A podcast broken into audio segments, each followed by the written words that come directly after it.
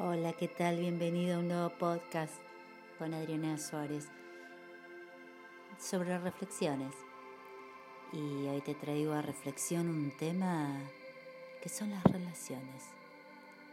Las relaciones con, otras personas, las relaciones con, con un par, con amigos, con otras personas.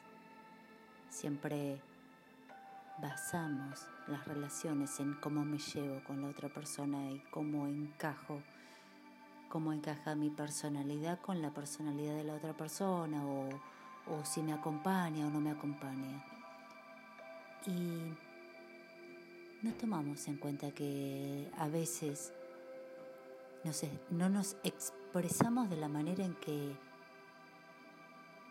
la otra persona entiende hay veces que expresamos lo justo y necesario, como a mí me gusta esto, y no decimos lo que no me gusta.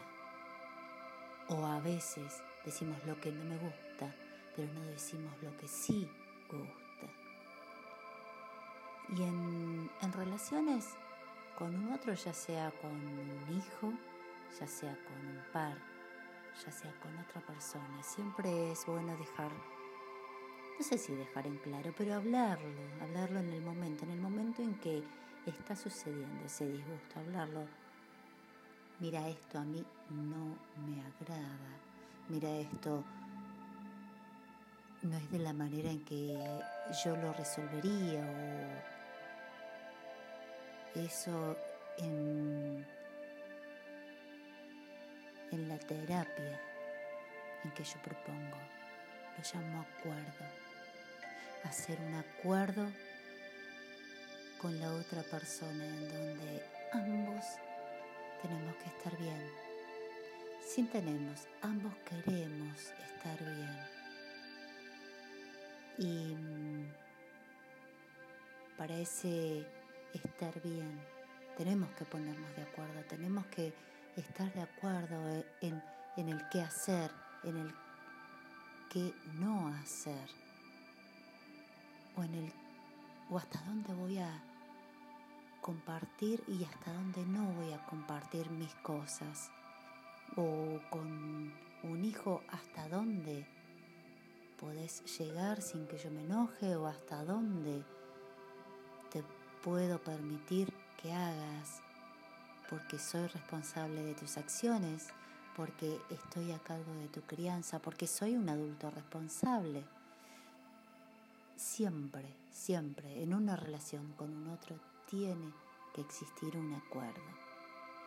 Los acuerdos no pueden ser tácitos. No hay forma de que haya un acuerdo tácito. Con un acuerdo tácito me refiero a que el otro intuya o el otro sepa cómo soy yo o, bueno, quizás se imagina que a mí no me gusta. No existe eso en los acuerdos que yo propongo. En los acuerdos que yo propongo tiene que estar la palabra, la palabra o la escritura, en donde ambos nos ponemos de acuerdo.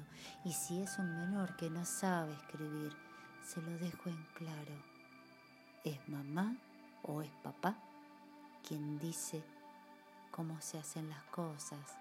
Y vos, que sos niño, niña, niña, hijito pequeño, yo te voy a cuidar, te prometo que te cuido, pero vos tenés que hacer o quiero que hagas tal cosa, porque me parece que esta es la mejor manera en que pasa en que puede suceder tal o cual cosa.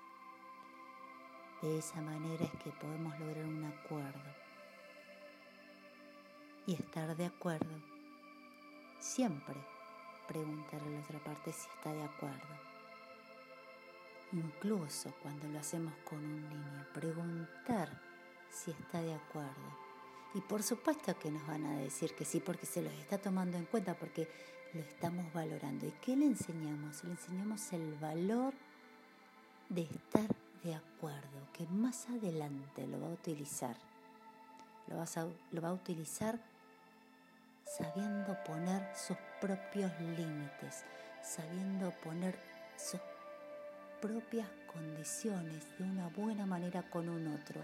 Y cuando se encuentre con personas que no saben respetar, se va a llevar de la mejor manera porque nosotros le enseñamos que tiene que acordar una mejor relación. Obviamente que no en todos los ámbitos, porque no siempre uno puede parar y acordar o hacer un acuerdo con una otra persona, pero en lo posible, de ahora en más, si todos hacemos un poquito de nuestra parte, va a llegar un momento en que quizás la mayoría de nuestro entorno sea de esta manera. Y bueno, esto es, te compartí un, una pequeñita parte de, de lo que se hace en terapia, una terapeuta holística muy pequeñita, porque en realidad la terapia es muy larga, a veces, a veces no, depende del síntoma. Hoy te traje a reflexión esto sobre los acuerdos. ¿Qué pasa o cómo cambia tu vida si acordás que sí y que no? Con quien sea que tengas al lado, te lo propongo. Reflexionalo. Hacelo parte tuya, traelo a reflexión, incorporalo, reflexionalo. Quizás no te guste y diga, no, no, esto de los acuerdos conmigo no va. Perfecto, es súper válido. Quizás si te guste y lo incorpores a tu vida como un gran consejo. Y ese es mi regalo. Espero que sea un regalo productivo que lo puedas usar. Te espero para un próximo podcast o a consulta. Te espero en consulta, ya sea online o presencial. Tenés mi contacto en Instagram, en arroba adriana-suárez-ok.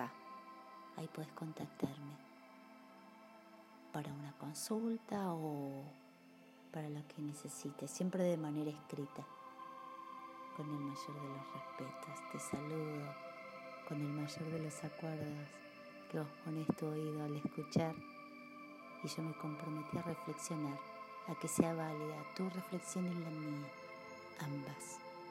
Dejo un abrazo y nos escuchamos en el próximo podcast.